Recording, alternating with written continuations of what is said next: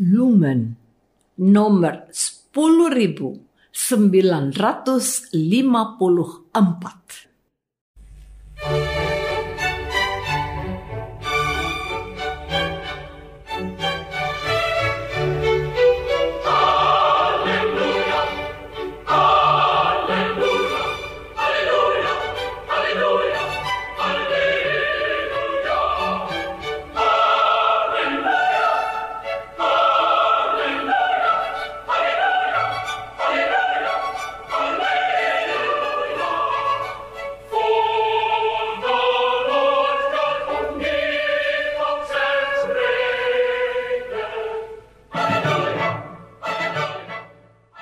Saudara pendengar di segenap penjuru tanah air, selamat bergabung dengan Lumen Indonesia.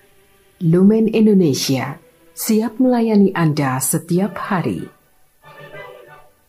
Saudara terkasih, marilah kita bersatu dalam Tuhan kita Yesus Kristus yang tidak berubah dahulu, sekarang, dan selama-lamanya. Allah Sang Maha Rahim mengasihi dan menerima sebagaimana adanya kita Allah Bapa kita di surga senantiasa bersedia menolong, menghibur, dan meneguhkan kita dalam menghadapi segala permasalahan hidup sehari-hari.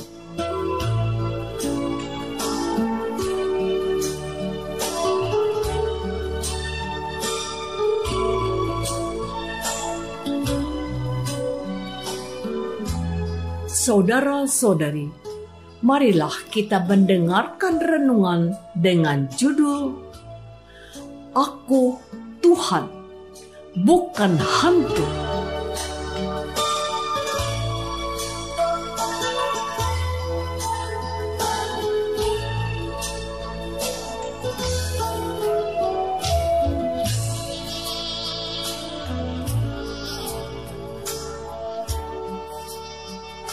Yang berdasarkan pada Injil Matius bab 14 ayat 26 dan 27.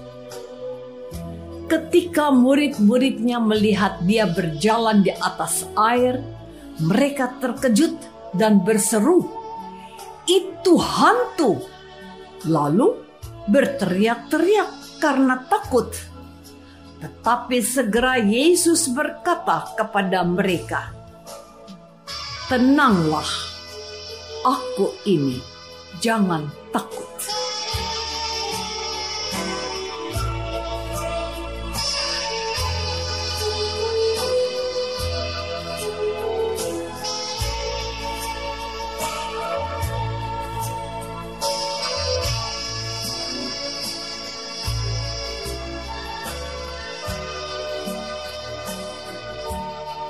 Dalam nama Bapa dan Putra dan Roh Kudus. Amin. Saudara-saudari terkasih dalam nama Tuhan Yesus Kristus. Setelah Tuhan Yesus menggandakan lima roti dan dua ikan untuk memberi makan lima ribu orang laki-laki, termasuk perempuan dan anak-anak, ia menyuruh murid-muridnya berangkat ke seberang melewati danau. Dia sendiri mendaki bukit untuk berdoa seorang diri. Di tengah kesibukan pelayanannya, Tuhan Yesus meluangkan waktu untuk berkomunikasi dengan Bapaknya. Sementara itu, para muridnya di tengah danau diombang-ambingkan gelombang karena angin sekal. Dalam situasi kepanikan, mereka itulah Tuhan Yesus mendatangi mereka dengan berjalan di atas air yang bergelora itu. Gelombang laut diyakini sebagai pertanda hadirnya kuasa penghuninya, yaitu hantu atau setan. Ketika mereka melihat Yesus datang dengan berjalan di atas air, maka ketakutanlah mereka, sebab mengira dia adalah penguasa danau tersebut. Kata mereka, "Itu hantu, itu hantu."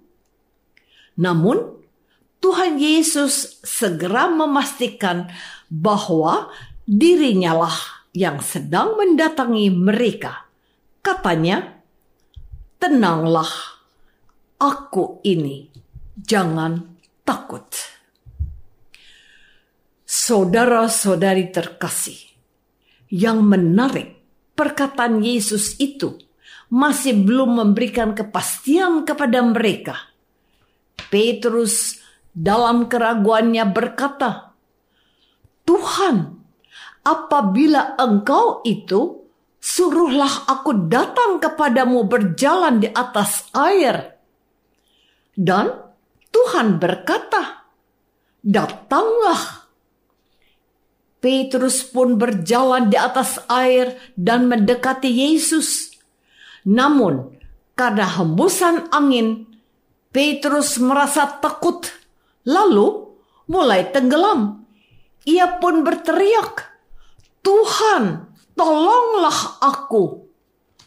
Lalu Tuhan menegur Petrus dan teman-temannya yang belum percaya kalau yang datang adalah dirinya. Sabdanya, Hai orang yang kurang percaya, mengapa engkau bimbang? Lalu mereka naik ke atas perahu dan angin pun redah. Sudahlah terbukti sekarang bahwa yang datang kepada mereka dalam situasi kepanikan itu adalah Tuhan, bukan hantu. Tuhan itu datang dengan cara yang tidak lazim. Ia berjalan di atas air dan tidak tenggelam. Tetapi Petrus tenggelam karena tidak percaya bahwa Yesuslah yang berjalan di atas air itu. Kehadiran Yesus di antara mereka segera menjadikan laut yang tadi bergelombang dan membuat mereka ketakutan segera tenang dan angin pun meredah. Tuhan Yesus adalah juga penguasa atas alam semesta, termasuk kuasa alam yang menggelora laut di danau tersebut. Saudara-saudari terkasih, peristiwa redahnya angin dan tenangnya gelombang air danau merupakan tanda kekuasaan Allah yang ditunjukkan oleh Yesus sebagai Tuhan atas kuasa-kuasa alam semesta. Kalau Tuhan ada, tidak ada yang tidak mungkin terjadi atas kuasanya. Namun, kita terkadang seperti para rasul lebih takut kepada hantu dan kuasa-kuasa kegelapan daripada takut pada Allah dan kuasanya. Pada saat kita berhadapan dengan berbagai persoalan hidup, kita menjadi takut, kita menjadi kebingungan, kita terkadang juga putus asa. Ada orang-orang Kristen yang pergi mencari bantuan orang pintar yang katanya bisa membantu melepaskan dia dari persoalan hidup yang sedang dihadapinya. Mereka mengunjungi para dukun, ahli nujum, dan orang-orang yang katanya bisa memberi solusi atas problematika yang sedang mereka hadapi. Untuk mendapatkan pemecahan tersebut, mereka terkadang tidak ragu-ragu mengeluarkan sejumlah uang dan harta, bahkan syarat yang diminta, dan terkadang terdengar sangat tidak masuk akal. Orang-orang seperti ini hidupnya dicemaskan oleh banyak hal, padahal mereka itu orang-orang beriman. Tuhan ada dalam hidup mereka Allah bersemayam di dalam hati mereka. Sayangnya, mereka tidak sanggup menemukannya dan menyadarinya. Saudara-saudari terkasih, orang Kristen yang telah dibaptis dan percaya kepada Yesus Kristus sebagai juru selamat mereka, dalam hidupnya sering kali tidak melibatkan Tuhan dan mohon pertolongannya. Bahkan hidup mereka sangat disibukkan dengan urusan-urusan duniawi. Mereka tidak meluangkan waktu untuk berdoa seperti Tuhan Yesus. Tuhan Yesus mencari waktu luang. Dia naik ke bukit untuk berdoa seorang diri. Dia berkomunikasi dengan Bapaknya. Tidak demikian dengan para murid. Mereka sibuk untuk melanjutkan perjalanan tanpa melibatkan Tuhan dalam aktivitasnya. Mereka meninggalkan Tuhan Yesus sendirian. Bahkan dalam situasi sulit, kehadiran Tuhan tidak disambut dengan hangat, malah dianggap sebagai hantu pengganggu perjalanan mereka. Sesungguhnya Tuhan tidak pernah pergi atau meninggalkan kita. Sedetik pun tidak. Dia selalu bersama kita dalam situasi apa pun. Hanya saja kitalah yang sering menganggapnya tidak ada. Bahkan kehadirannya dianggap mengganggu ada orang yang meninggalkan aktivitas doa pribadi atau doa bersama karena mengutamakan kepentingan-kepentingan duniawi. Marilah kita selalu melibatkan Tuhan dalam setiap langkah kita dan izinkanlah Dia menjadi penolong kita. Akan tetapi, Masihkah kita percaya dan mengandalkan Dia? Yesus adalah Tuhan. Dia bukan hantu.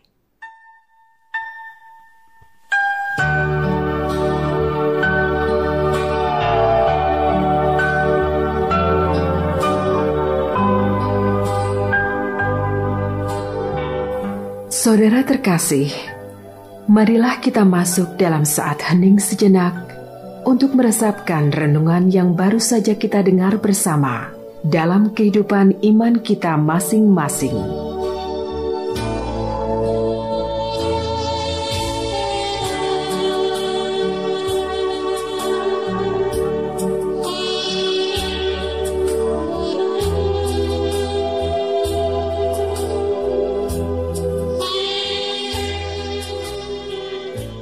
Apakah aku sudah meluangkan waktu untuk berkomunikasi dengan Tuhan dalam doa?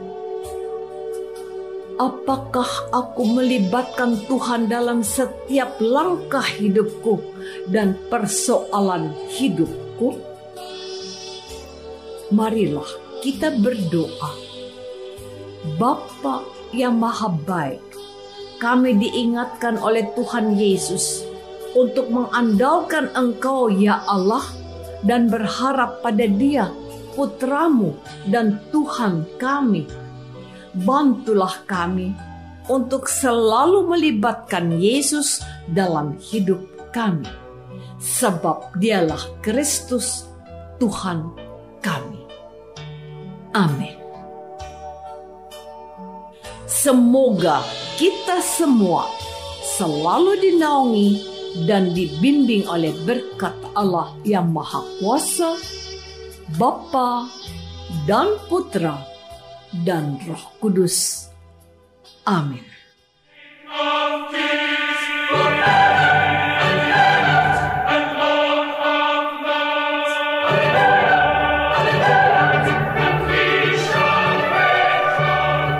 Dengan penuh kasih dan sukacita, Lumen Indonesia mengundang saudara-saudara seiman di segenap penjuru tanah air.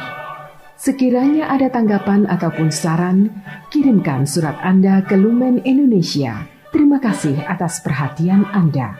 Sampai berjumpa lagi dengan Lumen Indonesia pada waktu dan gelombang yang sama esok hari.